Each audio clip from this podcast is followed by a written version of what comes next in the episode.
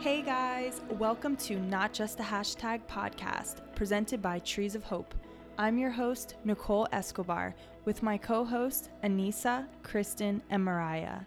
On this podcast, we will be discussing the epidemic of sexual abuse, its realities, and the unfiltered ways in which it has affected all of our lives.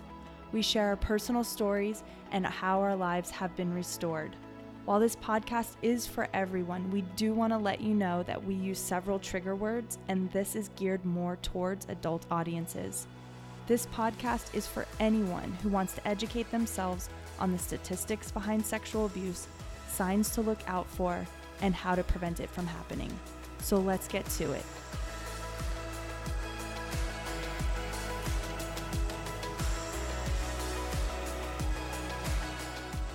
Hey guys, welcome to episode 10 of the Not Just a Hashtag podcast. Today is extra, extra special because we have two very special guests. I'll give you one second to guess who they are. That's right, it's our husbands. Hello, Say- Nicole. Hello. My name is. yeah, what's your name, hun? My name is. My name is Rafael Escobar. Escobar? Okay, you're so cute. I love you. Thanks, babe. Hey Nicole. Hi, hun, too. How are you? hey Anissa. My name is David Mellinger. I am married to Anissa Mellinger, Ooh. Yes. and I'm very excited to be here. Aw. And are you, hun, excited? Can't you see it on my face? yes, I can. So, we're actually really excited to be here, like I said, and for many reasons, but I think the main one is that we get to hear from our husbands on sexual abuse and what it's like to be married to a survivor, which is so important because we want to give hope to people out there. I have so mm-hmm. many single friends who keep saying to me, I hope that I have a marriage like yours. And I'm like, no, people don't actually say that to me. Well, I was scared about what you were gonna say. You said know. back. You're like, and I'm like, no, you don't. and you know what? And I'm like, you should, okay? No, and they honestly give kudos to Raph because you are such a graceful, loving, kind, gentle, loyal soul. Oh my gosh, that was so many nice things all in a row. I I didn't catch them all. Could you repeat that I know, yeah. Gentle, kind, loving, loyal soul. I think You you, missed, missed one, one. or two. Yeah. Yeah. yeah, There was definitely more the first time. Well, anyways, um, so tell me why you guys are excited to be here. I am excited to be here because I hear so many awesome things that my wife are doing from her mouth, of course, but also from everyone around her. How many fun things that are going on, how many things where people's lives are getting changed. So I feel honored to be here to be a part of it. Oh, thank you, babe. I think uh, that sexual abuse is actually such an under. I don't want to say underestimated, but such a lesser known cause to so many issues and so many pain pain roots. I don't know if that makes sense. Yes. yeah. in people's lives and i think that that's really cool that this is addressing that and uh, i'm excited to be here to support anissa and to support what you guys have going on i'm nervous to be here as well because i think about that family feud scene where steve harvey said to two dudes he was like name which of the se- uh, which of the seven dwarves describes your wife in the bedroom or something like that and both guys were just like looking at each other and they were both nodding like no i'm not going to answer this and i'm worried about having to answer a question like that especially for Raf's sake as well I'm not gonna ask you to compare me to a Thank seven you. dwarf in the bedroom, but I definitely get where you're coming from. It's really funny to me because Raph and David are eerily similar people just in their like demeanors and the way that they process and think about things looking, and Mm. also just really aesthetically pleasing men and nicole and i really Height. tall. Okay, and Nicole and I are very similar with you can't get us to shut up, and you got Raph and David that are like, Yeah. yeah, these uh, uh, really awesome once you get them to open up and talk. It's really extra special because they're more introverted people, but um, I am really excited that you both are here and get to talk about what it's like to be married to someone who has, you know, come a long way in their own their own healing journey and the way that they process what happened to them. Absolutely. And one of the things that I noticed about you two that I'd like to just say um, that I, you know, want to give a hand clap to is when you guys speak, it's something special.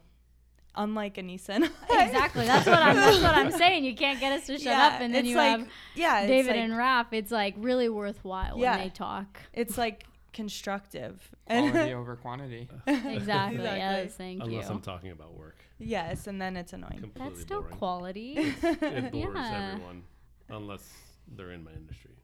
Well, you did say wires like six times when Wires, referencing your work, and I was like, oh, that just seems No, like something I I don't, don't want wanna to know much about. about.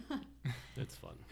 So let's get into it. Um, the first question we have here is What are your love stories? And I'd love for each one of us to say what we think our love stories is because what I have found when I am sharing my love story with Raf is that it's very different.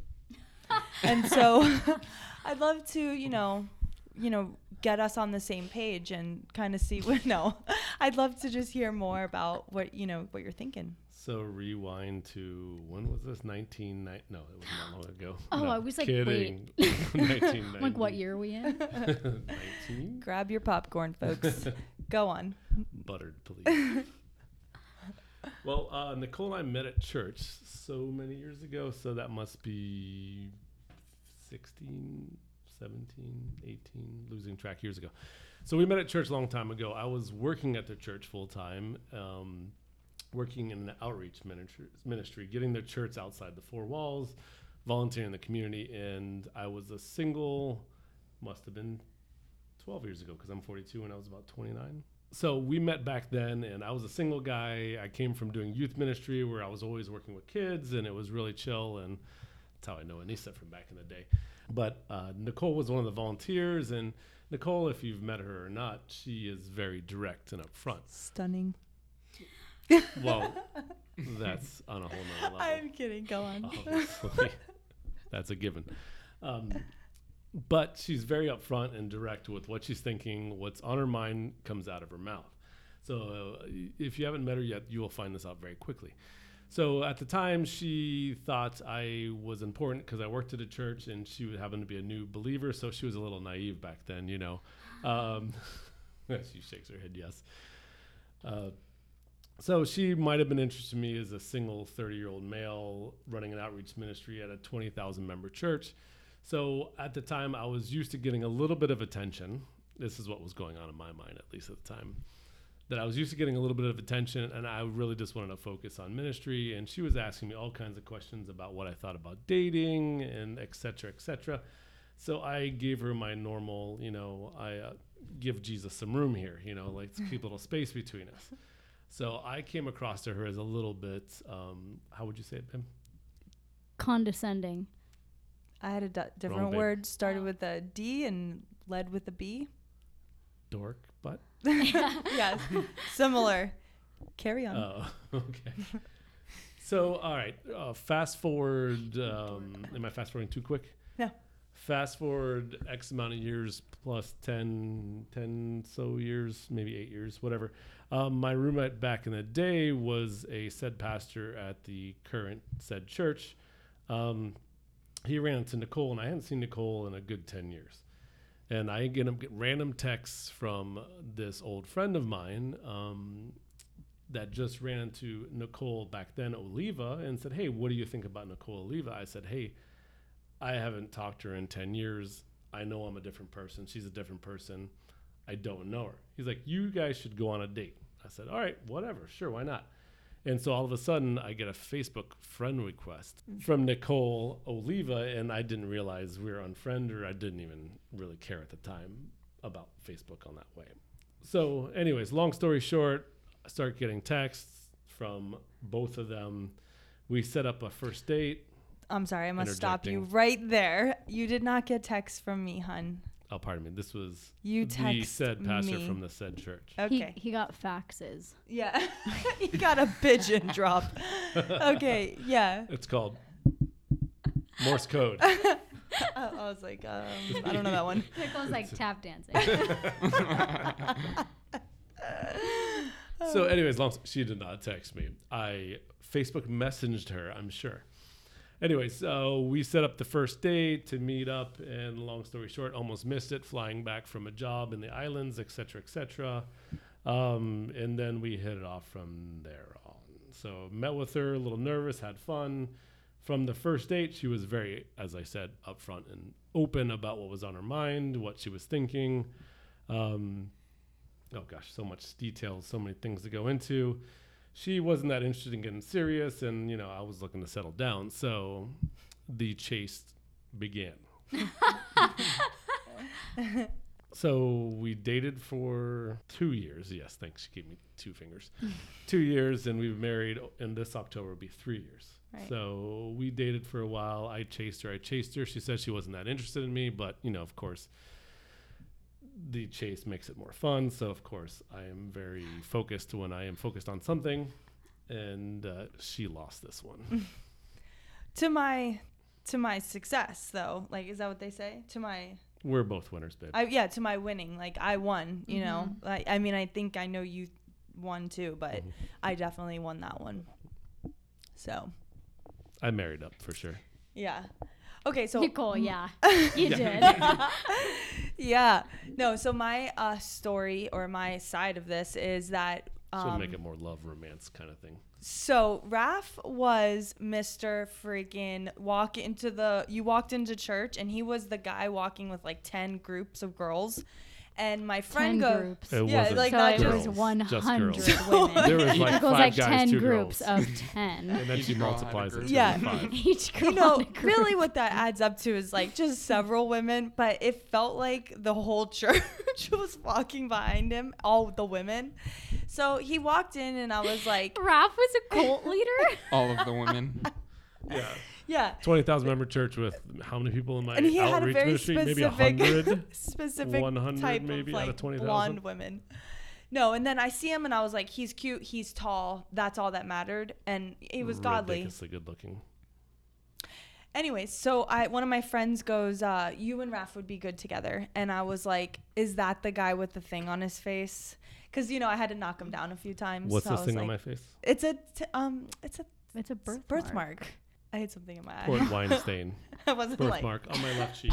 It looks like I got punched in the face. He loves it. It's a badge of honor. Do not feel I- sorry for him, oh, guys. Oh, I've never felt sorry. Okay. Because some people are like, Women "I can't love believe you're no talking men about with that like so freely." anything like a scar or birthmark blemish. or something. Yeah, he it's not a loves it. blemish. Oh my god. Anytime we go out, someone walks up to him and goes, "Hey, did your what or what did they say? Hey, what happened to your face?" Doesn't happen every time. I was gonna say I, am forget it's shocked there 99% of the day. It happens to you more than you think. more she, than she, you It's so funny. One of the fun parts was is like, babe, you're so confident when you walk around, but you get that thing on your face, and Oh it, it, it was sort of funny because like some people have issues. I've met people with like half their face covered. Oh or- yeah, me too. I actually I know someone, a woman that has actually I know a couple women. One of us is a close friend of ours that has one on her eyelid, and I know another pastor's wife has one on her cheek, almost exactly like like these yours. people are like besties right Mhm. away. You know, it's like yeah. connection. It's like I guess when a ginger meets a ginger. No Mm. offense, I, some of my best friends are gingers. FY. Okay, props, that's not Terry. offensive to say gender. Is that like a problem now to say gender? Is it? Is that not like politically it correct? I think it could be offensive. It's allowed. It's It- allowed. It's it's it's assumed. David is the most politically correct person on the face of this planet. So if he says something is okay, I definitely take that. Well, no, I need to think about that again. He's no like, hold offense on, to let any me ginger out reference. there. It's it's special. We're all special. It's unique. Yeah. Okay, continue. Continue. Okay, so anyways, my story time. Thank you. Um, so basically, I see these women flocking towards him. This girl Sandra is like, "You should date him," and um, I showed an interest, obviously, right away. So we go out to dinner. I sat next to him. The reality is, is that you know, you got your eye on something, you just kind of make it happen.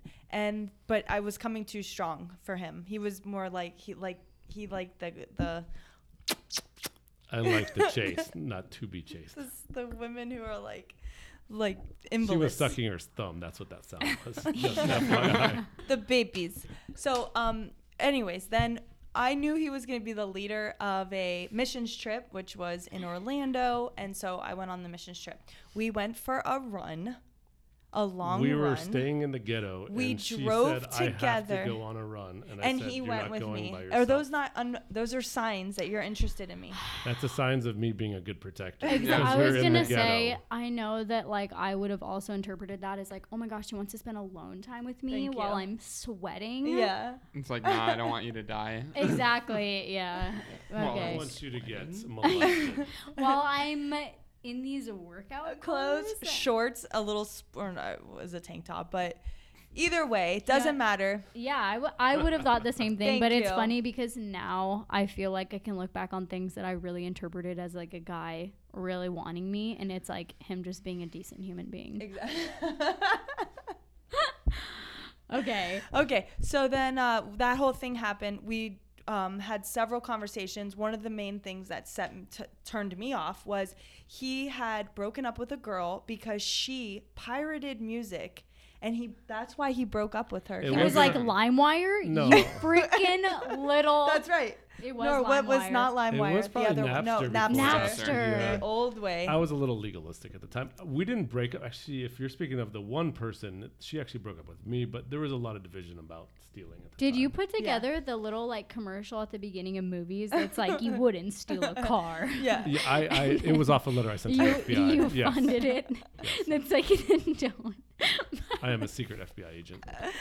So yeah, so then I I actually was not that into him after that point. We go home, but I did have this little crush. Have you ever had like that thing where you're like, I'm not that into him, but I'm still gonna. Okay, so that was kind of that that thing, but he um, ended up stop work. He's his employment at Calvary ended, um, and I started going to church more. So I heard through the grapevine that he was a Rob Bell follower. That was a big ugly thing. I was a huge Rob Bell- Bell follower before he went totally off the rails. Right. So in my mind, he was.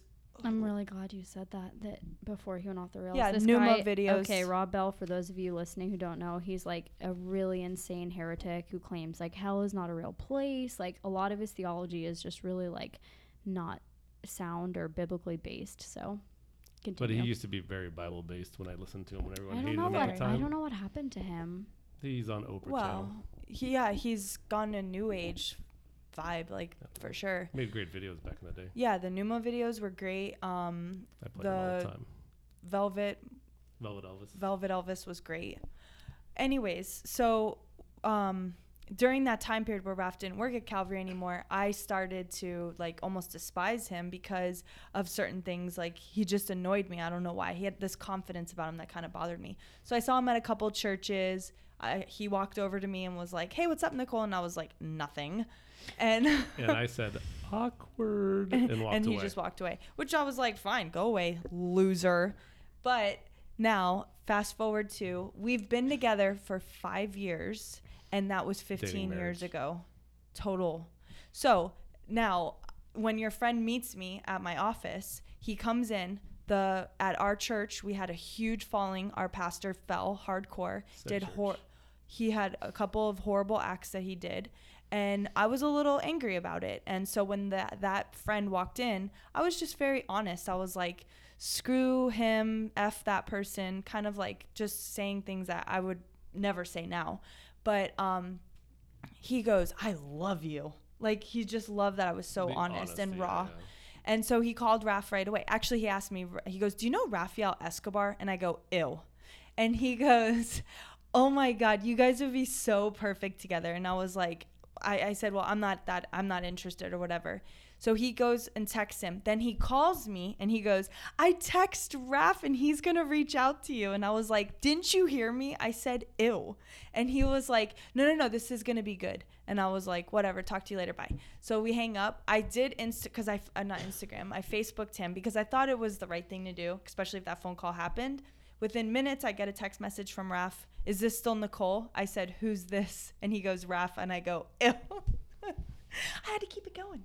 So then um he we go on a date and we've been together s- July 10th. Shout out to Yard House. Yeah, we went Oh, to. Yard House Love for our Yard first date.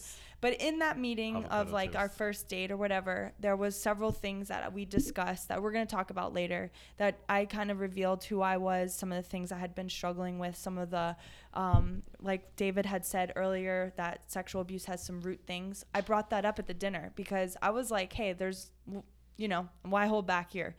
Um so, and yeah, I wasn't interested in RAF really, but that was because I had toxic thinking and horrible view of what true men should look like, like a gentleman should be. And in my mind, a gentleman should be someone who doesn't return your calls, who ghosts you, who um, treats you badly, whom you have to chase. Well, I don't think that was your idea of a gentleman. I don't want to speak for you, but that's what you were attracted to. That's what I was That's what attracted I was attracted. I knew it wasn't a gentleman, but that's like tho- those Yeah. are the only guys I dated, Dated. because I was like, well, you're just like Yeah.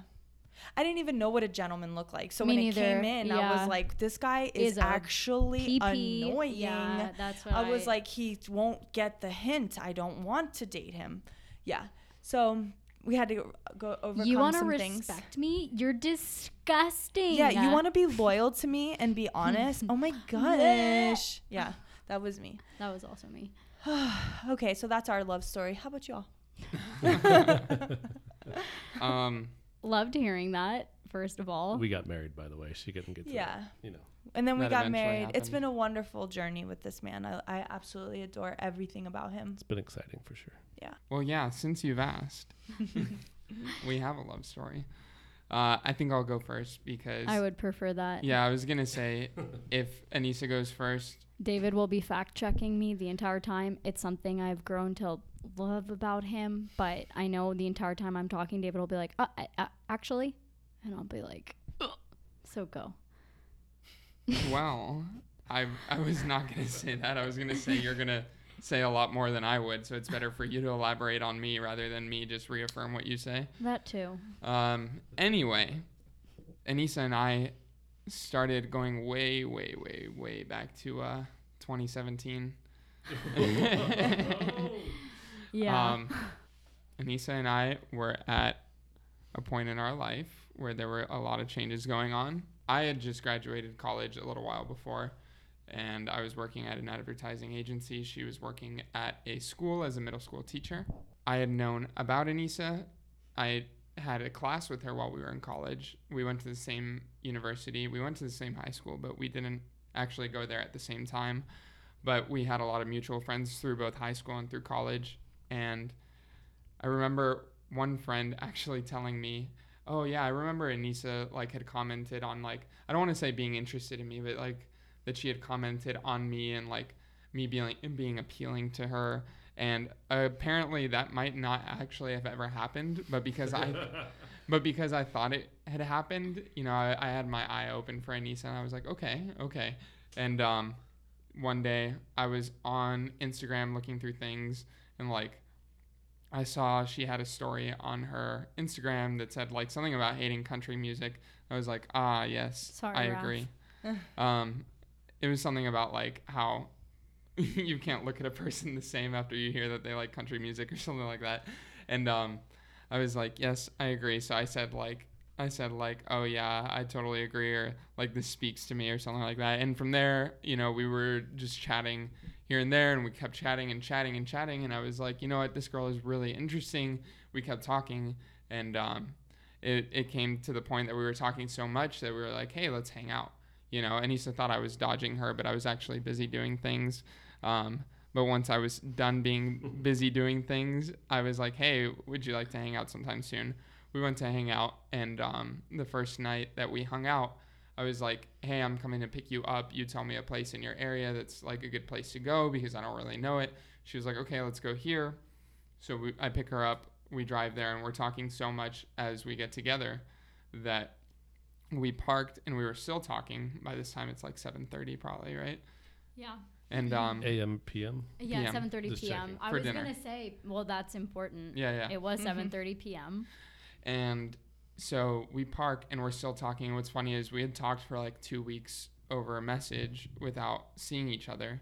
And like there was so much we wanted to say to each other because we had so many mutual friends and so many short uh, stories to share that um, we actually made a list of the stories that we wanted to share in a shared note because it was like okay this is too much to text about and it would be really funny if we like talked to each other about these we never pulled up the list that night but by the end of the night we had gone through most of the list and um, we get to the place where we're having dinner and i was like talking to her she was talking to me and we were both just like sitting there really comfortable and then i was like honestly i don't want to get down He didn't say that. He thought that.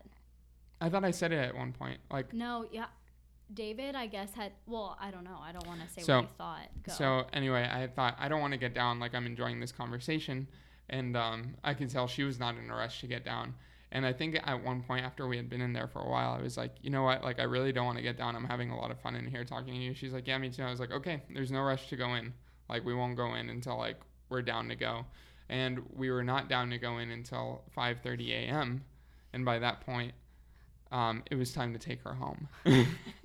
and so we spent the entire first night talking to each other and like we we leave and obviously like I'm getting home on like this super high like oh that was so fun like we just had the best time and like from there on it was like a series of us doing that over and over again where it was like we got together we went and talked and like stayed up all night and didn't talk any like didn't stop talking until like the next day and we would take like random day trips to like Orlando and St. Augustine and all of this to say is we were spending a lot of quality time together. I had just quit my job because I wasn't happy where I was and also I didn't have a lot of bills to pay. So I was like, I think I'm gonna just take some time to figure out what I want to do. And Anissa was on her winter break, so we were like inseparable for that time when those things started. And um, just more and more, I would go up to visit her in West Palm Beach. I was living in Fort Lauderdale at the time, and we just kept deepening the relationship more and more. And we were very crazy, um, excited young people and we this, started. This was a year ago. we are pretty much the same age. A little over a year ago, but anyway, um, the topic of marriage came up, and we were like talking about like you know I think you are everything I'm looking for, and and vice versa, and we started discussing these things and having these conversations and like more and more the more we got to know each other the more we were like this is so right for us this is so right for us and whether or not we were full of ourselves and like convincing ourselves of that of that or if that was actually true we'll never know honestly it was probably a big mixture of both us being really stupid and like also us being very good for each other but either way we kept following that and um, we got married and ever since we have been the most happy people in the entire world with zero problems in our lives Exactly. with uh, no fights, no financial issues, nothing. Like everything has been so flawless in our lives. Similar to our story. Of course, yeah. the Yeah. last 20 seconds has been sarcasm. Yeah. Um, but either way, it has been a remarkable experience and an incredible experience, and it has been something that each day just proves to be more and more right, like more and more for us, and more and more ordained by the Lord that like I brought you here, and this is like for you. Wow. Um, I got a little teary eyed. Uh, I feel like I don't really have that much to add actually. Um, I thought, you know, for me, um, when it comes to like looking back at my relationship with David, like I had always dated older guys, and David is like a year younger than me.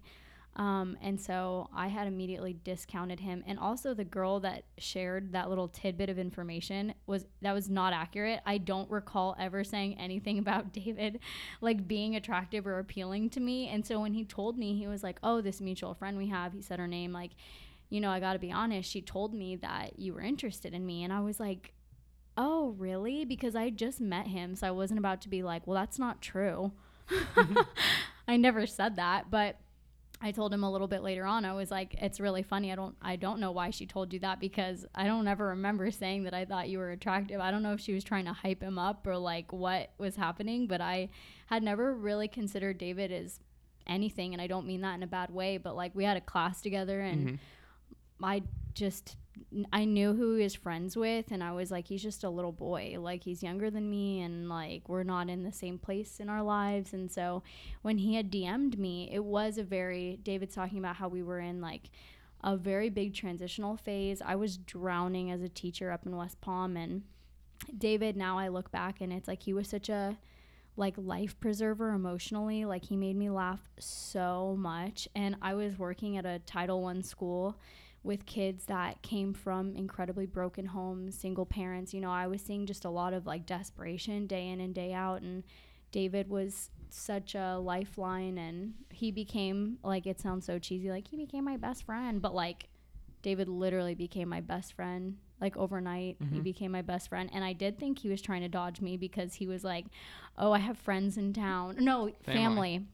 And I was like, Oh, that's convenient that while we're like starting to talk and I want to hang out, like you can't. And I thought he was like one of those guys that just wants to hide behind their phone and like only talk via text or message, but like is super weird about getting together in person. So I was like, oh, that's such a red flag.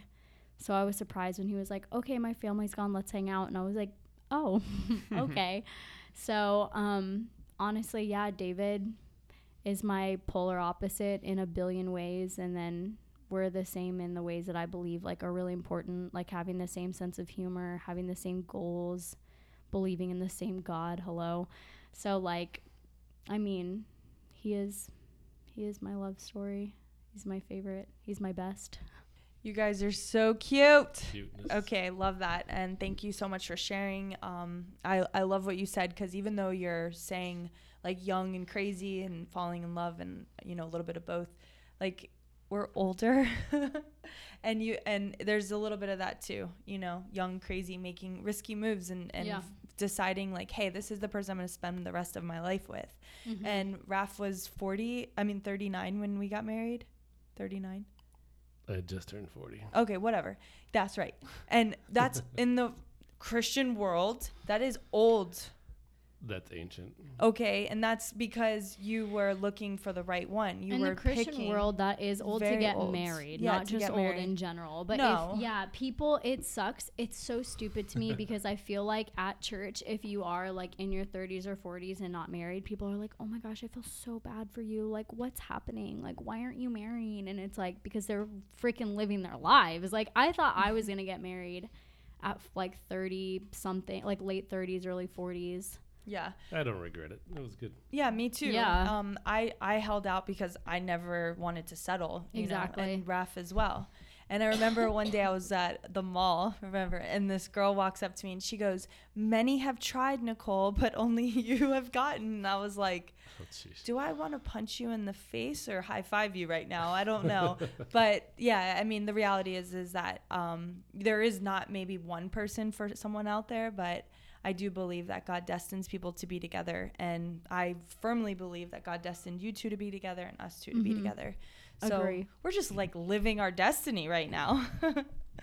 okay. true. So the next question that we want to ask is what were you thinking and feeling when we shared our sexual abuse stories with you?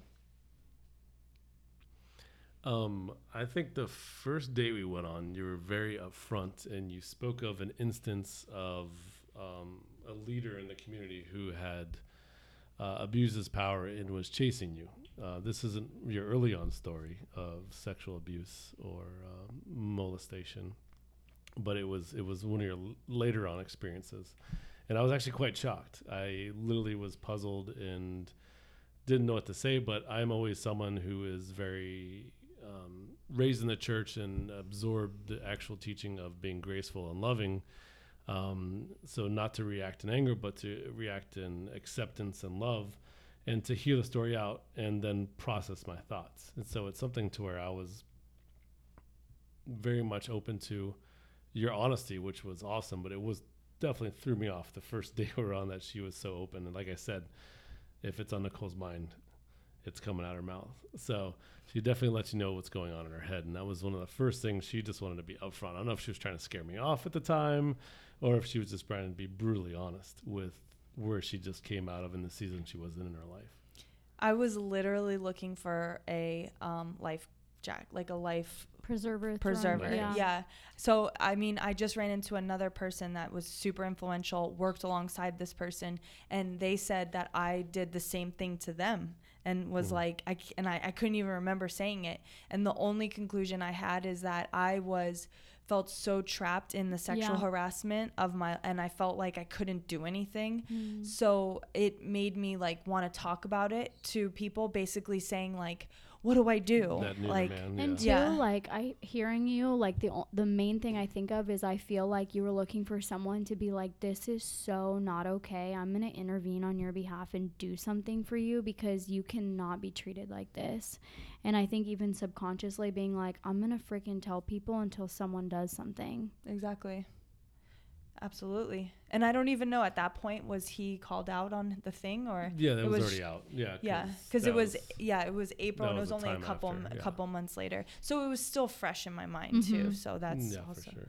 So yeah, go on. Sorry. Okay, so going back to my response of her sharing her experience was that um, when she was she shared her experience early on that I've heard many. I mean, if you I grew up here in South Florida, so as in my not getting married till I was 40, so I dated one or two other girls in my past. So I was shocked at how many, looking back, women I have talked to at the around the age of 12. Most women I've talked to in, in my my experience, there's some form of sexual abuse, be it a neighbor, be it a family member. That um, I was always shocked by it. When Nicole shared it to me, it's always something that drives in me. Nicole working for Trees of Hope, I literally ask her not to share that much with me unless it's really something that affects people we're interacting with because it brings this anger and rage up inside of me that I want to go hurt someone. It's my only response is to go fix the solution. You know, it's it's I'm very capitalistic punishment kind of mentality in that essence where you know, I'm thankful for grace, but you know, there, there's there's reasons why things need to be stopped, and people shouldn't be affected by other people like that. So there's a lot of rage that built up in me and frustration when Nicole um, told me that, and also wanting to comfort her. Um, and in the type of person I am, I'm very comforting, I'm very affectionate, very touching. But Nicole, from her family and from her experiences, not like that. Not that yeah. way at all. So it was going and learning to want to do that that it's not the right appropriate thing and I have to learn different ways of comforting and loving Nicole. True. And David? So with Anissa, I feel like a lot of these stories came out in in segments, you know, like kind of of her past. I didn't hear it all at once. It wasn't her story. It was just like at different points of us being together, she would kind of elaborate a little more on some of the things that happened in her past. And um, I remember probably the bigger one she told me was uh, when we were having lunch on a day trip that we took to Universal Studios. And um, I remember like sitting there eating with her and her telling me the story. And as soon as she was done, I was just like, I'm not really hungry anymore. And she was like, Yeah, me neither. And we like threw away our like full plates of food and like went to like Harry Potter World or something. And um, but I think I think my biggest reaction to it was more surprise and more shock just because you know in my life I've only known maybe one other person tell me a story that serious and that was not a person I had romantic feelings for. So it was just like very shocking. And I think um you know I'm very like tunnel vision minded in the sense that like I hear about that so I think about just that I had no idea like that there were other factors that were involved in that in terms of like how has this affected her with X, Y, and Z in her life, things that aren't directly correlated to abuse or to sexuality or anything like that, but that are still within her. And I wasn't there at that point, you know, so it was mostly my reaction was just like surprise. And it, I think it like deepened my feelings towards her a lot because I felt like, you know, this this poor little girl, you know, like went through something like this and like I'm so sorry. Like of course, like that makes so much sense that like she is the way she is because like she has been so hurt by this, you know? And um I think it's a side of her that I learned to see and a side of her that like most people don't see when they first meet her and first talk to her and they don't see the roots of it um, within her so it can lead to a lot of misunderstanding as well. So I think I just considered this as an opportunity that I had to understand her better and to kind of get where she's coming from more. And um, in terms of what that implied, I didn't really think about it too much. And I think I thought, well, let's see what this implies more and more, like as I get to know her. But that's pretty much where I was at. Thank you. I love that you shared that. And um, I forgot about that. Yeah. I like forgot about that Universal Studios lunch date that we paid like forty dollars for like a chicken wing. Of course. it was like a rotisserie chicken in like Jurassic Park or something Yeah. like that. the big thing. Yeah. it's oh, like actually a full blown chicken. Yeah. And I, I'm- I cut yours for you. Yeah, I was so sick. Oh my gosh, you remember I was so sick. Yeah, And I- it was so cold that day. It was freezing, and David and I, I don't know what was wrong with us. We didn't check the weather. Everyone was bundled up. I mean, granted, we're in Florida, but it was like 50 degrees. Yeah. And I was in like running shorts and a t shirt, and I was like already sick, remember? So I was like, oh my gosh, it's so cold. oh my gosh. Ooh, okay. So, do you think that there were any specific relationship barriers or problems that you faced that were tied to the sexual abuse, like while you were dating? Do you think that there were problems that you encountered now in hindsight that were tied to abuse? For example, like a general lack of mistrust or like feelings of betrayal, like even when you weren't like intentionally doing anything, you know? Yeah, for sure. Um, I think of times where definitely the the lack of trust, and that's still something you know that is a, as a um, an issue. You know, married for three years, and it's an issue that we're still working through, and the lack of trust in the sense of fully opening. Nicole has opened her heart to me. I know she has. I know she's giving me her life. I know that you know she's my wife, and I totally trust her. I d- still I know there there's the trust issue comes up every once in a while. Me being a guy who people rely upon me at work and clients rely upon me, and at times when that trust issue comes up, where she's like, "Oh, I just don't trust you on that," and that comes to some history between us, where um, when we first started dating, she said, "You know, I've dated guys that are into porn, and is that a struggle for you?" I said, "Well, it's not a struggle for me because I really felt like I never struggled with it." But I had dabbled with it, so I'm Mr. Technical on that you know, legalese kind word. of word. Yeah. You know, so I, I was like, no, it's not really a struggle for me because, you know, I got a control of it. You know, but it was uh, somewhat of a struggle for me. You know, it was a temptation that came in out of my life. It wasn't something where I was addicted to it for years on end and it was really hard to get out of. It's, it was something to where I, on occasion, stumbled into. And in our dating season, you know, I did struggle with it a bit. I stumbled into it, and it was something she had flat out asked me out of nowhere. I was like out of left field, and I was just like caught off guard. And I'm a guy that you know I might be detailed on this, but my memory is one where it can be convenient for me at times where I don't recall details very well, and so sometimes she thinks I'm lying. But yeah, there was a season we went through that um, I had to very strongly pursue her after that point. Um, uh, in that season where I had to regain her trust after having lying to her about my my struggle, which I said was was it really a struggle, and it, it brought a good place for me and accountability in my life for someone who's been through something that I it helped me overcome a struggle because of I thought only I was ever affecting myself as a male with those things. You know, there, I'm not offending anyone else, but of course being attached to Trees of Hope, I know it's affecting more than just myself. It's not only affecting my wife, it's affecting the women who are on the other side of um, the pornography or Mhm. whatever it might be.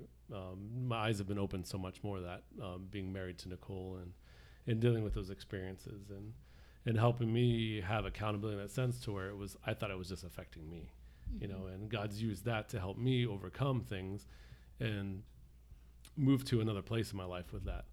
Uh, but yeah, definitely the the trust issue, um, and there's still seeds of that at time. Uh, like we all have our struggles. Where um, I do remember Sy Rogers many many years ago, and when Why he- do I know that name? Sy Rogers. Um, He's like the big um, international speaker on how um, same-sex relationships. Yeah, I know are- that name. Okay, sorry. he was continue. big at our said church. He's spoken many times. He's based out of Orlando. He came out of a. He was about to become Drag- a woman. He was a man about to become a woman, and then God Transgender, yeah. intervened. Um, and it, well, I bring him up because he, um, he speaks very effeminate. And the first time I heard him speak was in probably the late '90s, in '97, speaking at a men's conference of all things. You know, so you have burly men speaking, and all this, and then you see this flamboyant, very artsy. Um, guy getting up there talking very very flamboyant very dancy flowy kind of personality that was speaking boldly but the whole reason i brought him up is that what he said is like i came out of this lifestyle and he's like you ask a, a german who learns how to speak english and he still has a german accent he's like i still have an accent you know and i think when we come out of um, for we come out of a certain thing there's still things that are lingering on you that you're dealing with your whole life like remnants. Yes, Mhm. the very good word for it. Remnants that we all deal with, and of the trust or of even dealing with uh, sins in our past, you know, or things that have affected us in a certain way. So I think we all have those things that we're uh, still be working through our whole lives. You know, we are God's poiema. You know, we are a work where we're Mhm. yeah. we all uh, continue You've- to keep yeah. growing and, You've and pushing arrived. ourselves. mm-hmm. I know I haven't. That's for sure. I trust you. I don't I don't I don't I never struggle with trust. It's the it's when you pose a, a like a statement to me of something that I'm like what are you okay this is what it's about Gotta watch your words. this is what it's about. I'll say we eat clean.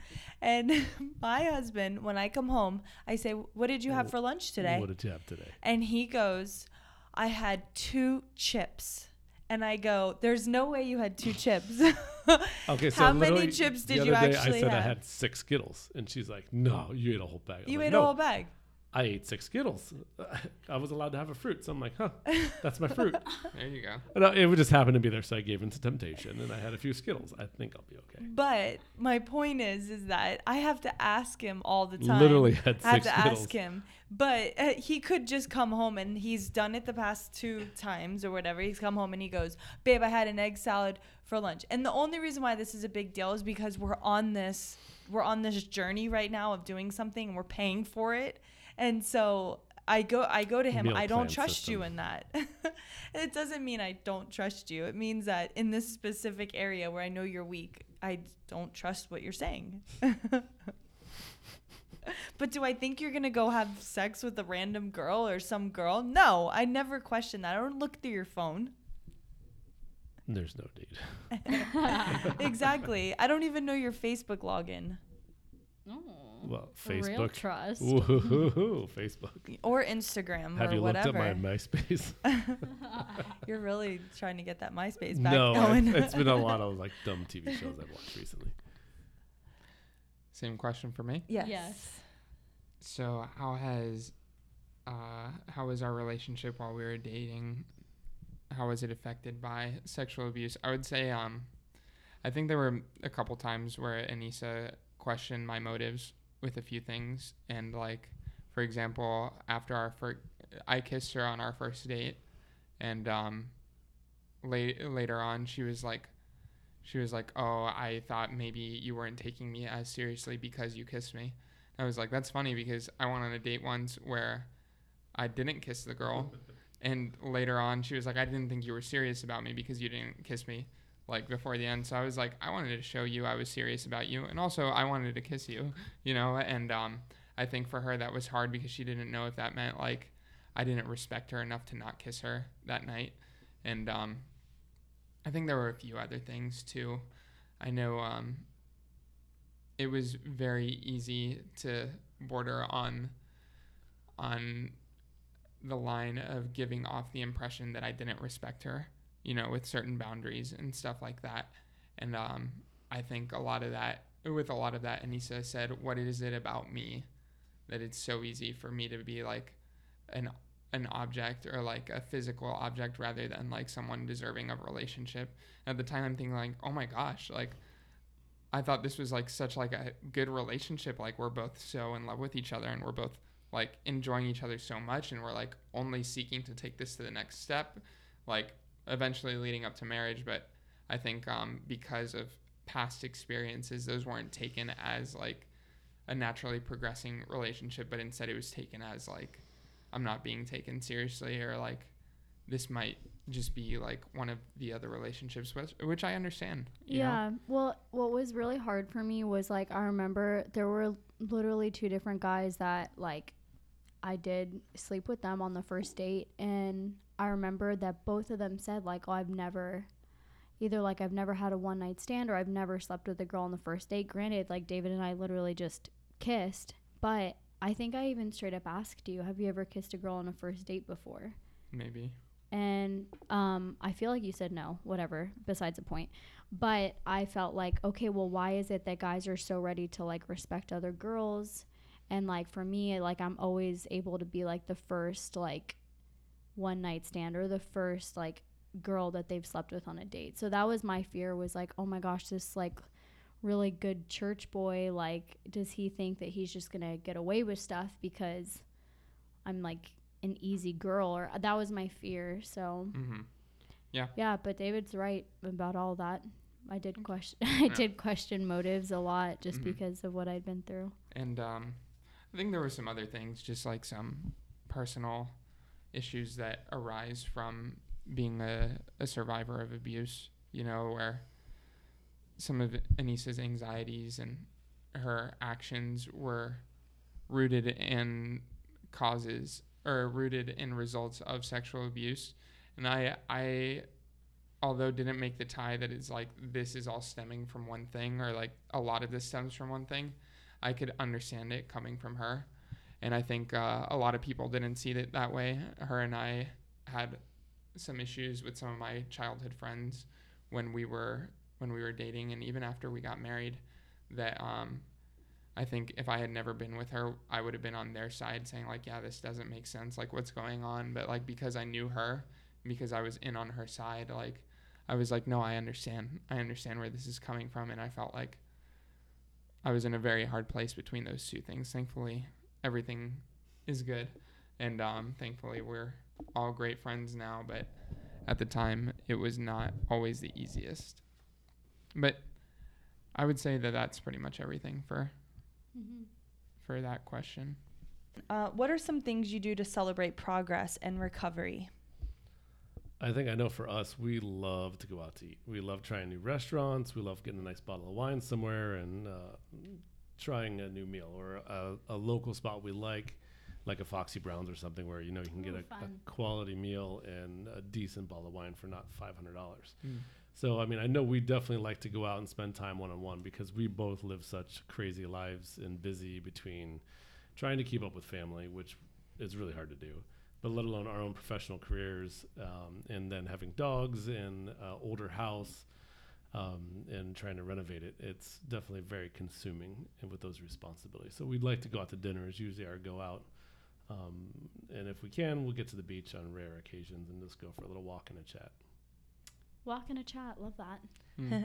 Um, I'd like to just add a little something that also. So for me, when I see Raf, um, when I at least tell me if I'm wrong, but you know, you we've been together for three years, married, and I, I, you live with me one on one. So you see that I I overcome certain things and certain um, struggles I used to have that maybe I'm getting better at.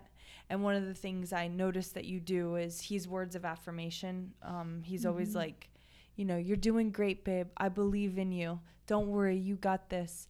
Um, you know, something like that. And so that's very helpful for me because that's how I receive love.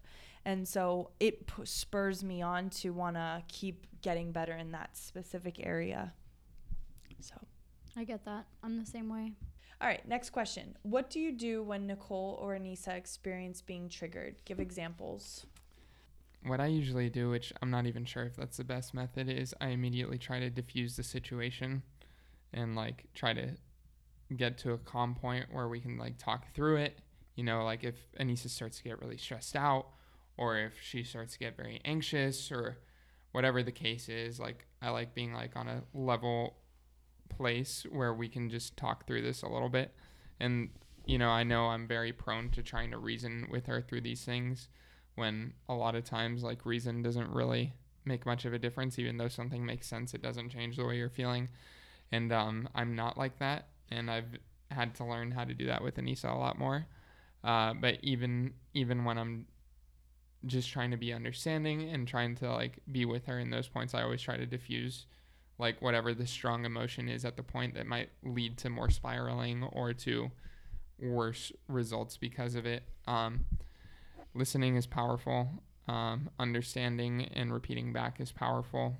Um, and just like knowing different methods to help is powerful. Like I remember the other day I looked up and it was like, oh, one thing that's really good for anxiety attacks is if you like lay down behind the person, put your arms around them, and just kind of put pressure on their chest while you're hugging them.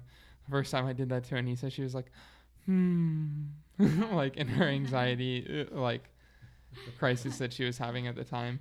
So it's just like continuously like learning what you can do. You looked that up? I did. I watched a video on a married couple where the wife struggled with PTSD and anxiety. And that was one of the tips that they gave, and it worked really well. yeah. I've done it like two or three times since. Um, other than that, like just always understanding and always trying to comfort in ways that don't always make sense. You know, I'll I'll always throw a tidbit in there of reason, and some when it's minimal and when it's met with a lot of other ways of understanding, it's usually received well. You don't have to answer if you don't. No, I mean that's one thing is if Nicole's, it's usually someone's in a place. Nicole gets in a place where she's not believing a truth Mm. about herself or a situation, and it's um, a panic state or whatever. I just try to speak truth to it. Um, what God thinks of her, what's actually happening, how uh, simple things to think that are true that will help her pull out of it. And it's just to me, it's it's staying calm, not reacting to a situation because reacting makes it worse. But to speak truth. I mean, I think that's one of the big things that I feel like God allowed me to do in certain cir- circumstances where Nicole's been in a bad place. hmm I think also being able to remove yourself from whatever is at hand is also very important because a lot of times a result of whatever is arising might be a little personal, it might be a little like anger towards me, or you say something that like might not rub me the right way, and that might be like something I could take personally. And it's just remembering, you know, like right now Anissa needs love and she needs help. She doesn't need to be held accountable for the words she's saying right now or for like what she's feeling that she doesn't want to be feeling at the moment. Thanks. Well, you guys just got it all together I over know. I- there. I, know. They're like, um, yeah, when she's just spiraling out of control, and she's just like a just- mess. yeah, right. Um, okay, so the next question is has how have you found a place in the calling that God has put on Nicole or Anissa's life? Um, it's definitely a different ministry than I've been involved in in the past. Um, it's something to where I, it, a lot of it has to do with encouraging Nicole and uh, being there to support and fill in with either, um, I think emotionally. I know because I know it's very taxing. I know sometimes uh, we take turn doing the dishes for a simple, practical thing, um, and often she does it more often than I do because I do most of the cooking but it's something to her like just for example the other night uh, she came home and she had a wreck day and i know i had made most of the pile because my cooking ability piles up dishes. Um, so obviously I, I saw that she's just burned like she's just wanted to zone and, and decompress from the day. So of course like a simple practical thing is picking up and doing some of the things that she might do on a, a simple level. Um, or to supporting um, just with getting people i know who are of affluence uh, to speak of Trees of Hope and dote about my wife, you know, and to help to bring the financial means in behind as well. Um, it doesn't always help, but sometimes it does. but uh, it's it's always great to uh, speak highly of your wife as well, and um, I'm very proud of her and very excited for what she's doing and what God's using her to do here. Um, Thank you. you're welcome. I would agree. I would say um, it's just being a place of support for her, and um, I like to give her as much as possible of it. That means um, not really thinking of myself a lot when it comes to, you know, just being able to do what I can on my end to make what she does possible on her end. And that means, like, you know, taking up little gigs here and there and, like, getting up a little bit earlier to make breakfast and coffee before she has to go into work because I work from home, so I have it a little bit easier. Um, but just I I know my personality. I'm very inclined to like.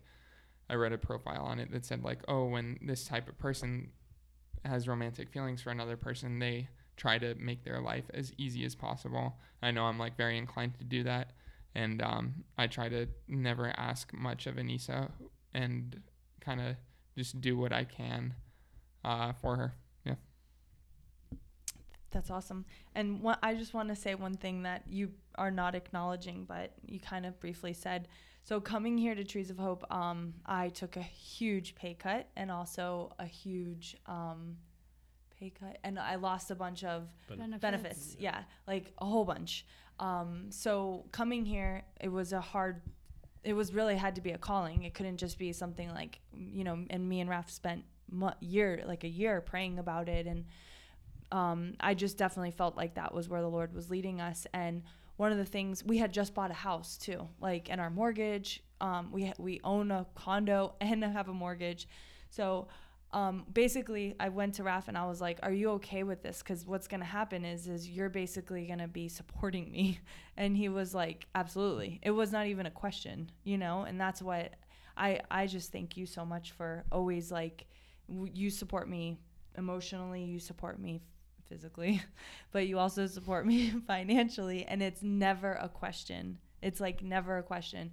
He inherited debt, he inherited Mhm. problems, he inherited all this stuff and it's never been like a problem to him and and you know, one of the exciting things is, you know, as the future grows here at Trees of Hope, I'm obviously going to take on more responsibility and more things like that.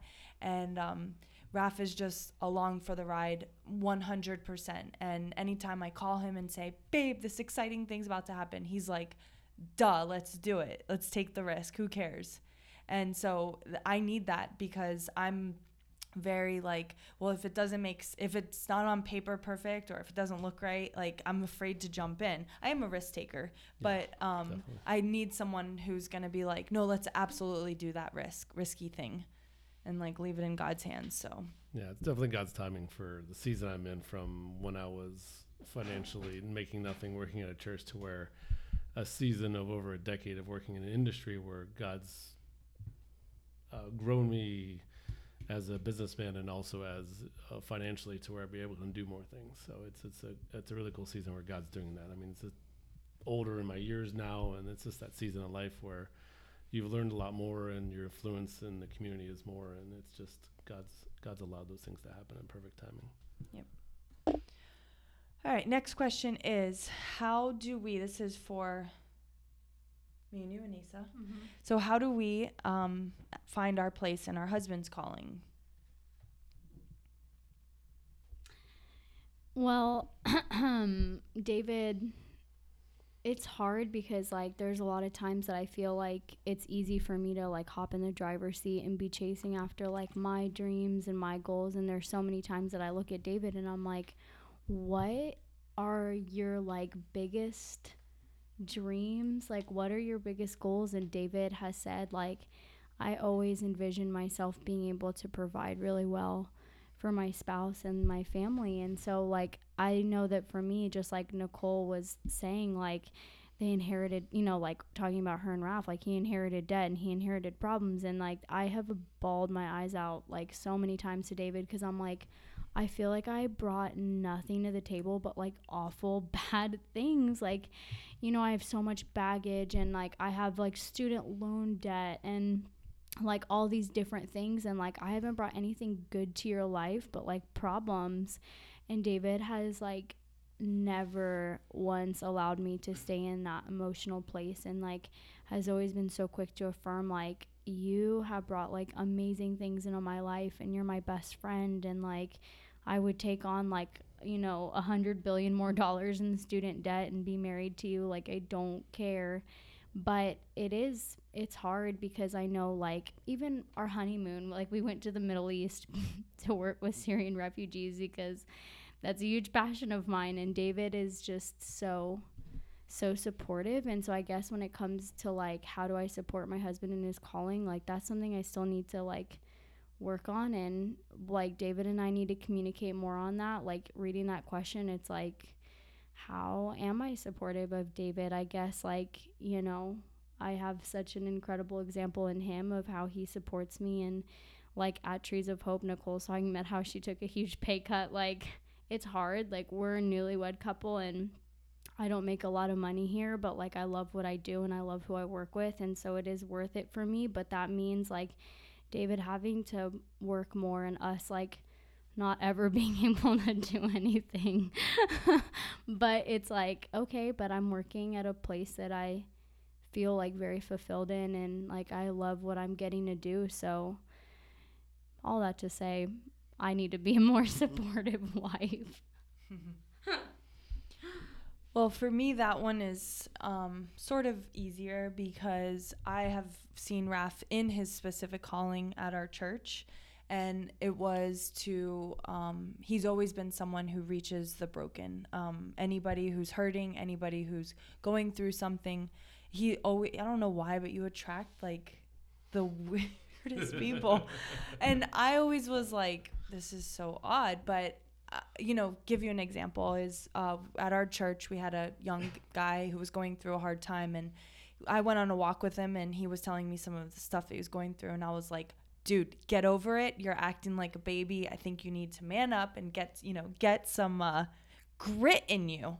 And he and he, meanwhile, Raf, he's talking to him. He ends up going alone on a walk with him too. Not a walk, but just start talking to him and um, he's just like reminding him who he is how god sees him his identity in christ to reshape his mind through reshaping the thoughts that he thinks and i'm like okay my bad maybe i i made this worse than it needed to be but i thought he needed a little tough love and raf's just not like that he he raf is very like i'm gonna stride with people i'm gonna love them where they're at and i'm going to um, try to empower them and make them feel seen.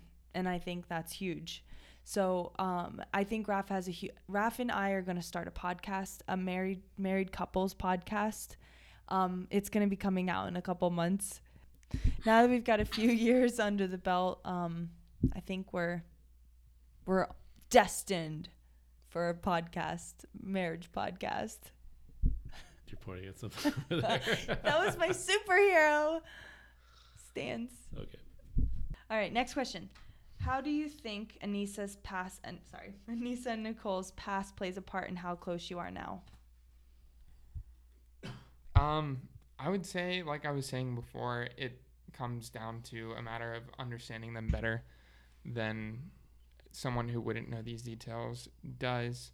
So I think knowing more about her and knowing more about these pivotal moments in her life, even though they were so negative, um, just helps to deepen the relationship, you know, just like anything else would. Any sharing of childhood memories and like of good times and bad times. Um, it helps me, my work's cut out for me. You know, it shows me like in what areas I need to be able to help her in more. And that affects like how we go about certain things, um, how I approach topics with her. Um, but it it works as if like any any other relationship, you know. It's just a part of the person. Okay. So now what are some tips or advice that we can give to people who are dating or married to survivors? I think uh, the biggest thing is patience.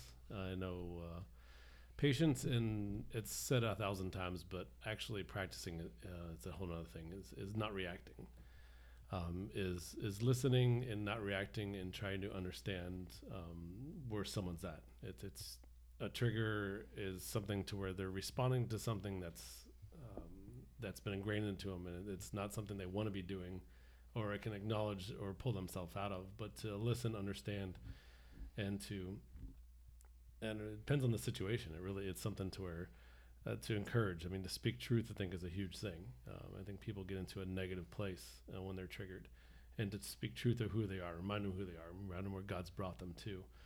Um, just, um, I think, so many times in our own personal lives we forget who we are and what God has done for us. So I think often it's it can be simple to say, but it's hard to do in the right time in the moment. But it is reminding the person who they are and where God's brought them to. Mm-hmm. Yeah, I agree. Um, I think if you're giving someone advice about this, it is very different whether they're married or dating. You know, if you're married, that is your priority is to help the other person and to love them and to be the best person you can be for them, to support them and to find healing with them. I think um I think if you're dating, you might not understand like I didn't understand like the depth to which this goes and how affected a life can be by sexual abuse and so um, I think if you're dating, like the best advice would be to just come like come to understand that this is this is a lot, and that you need to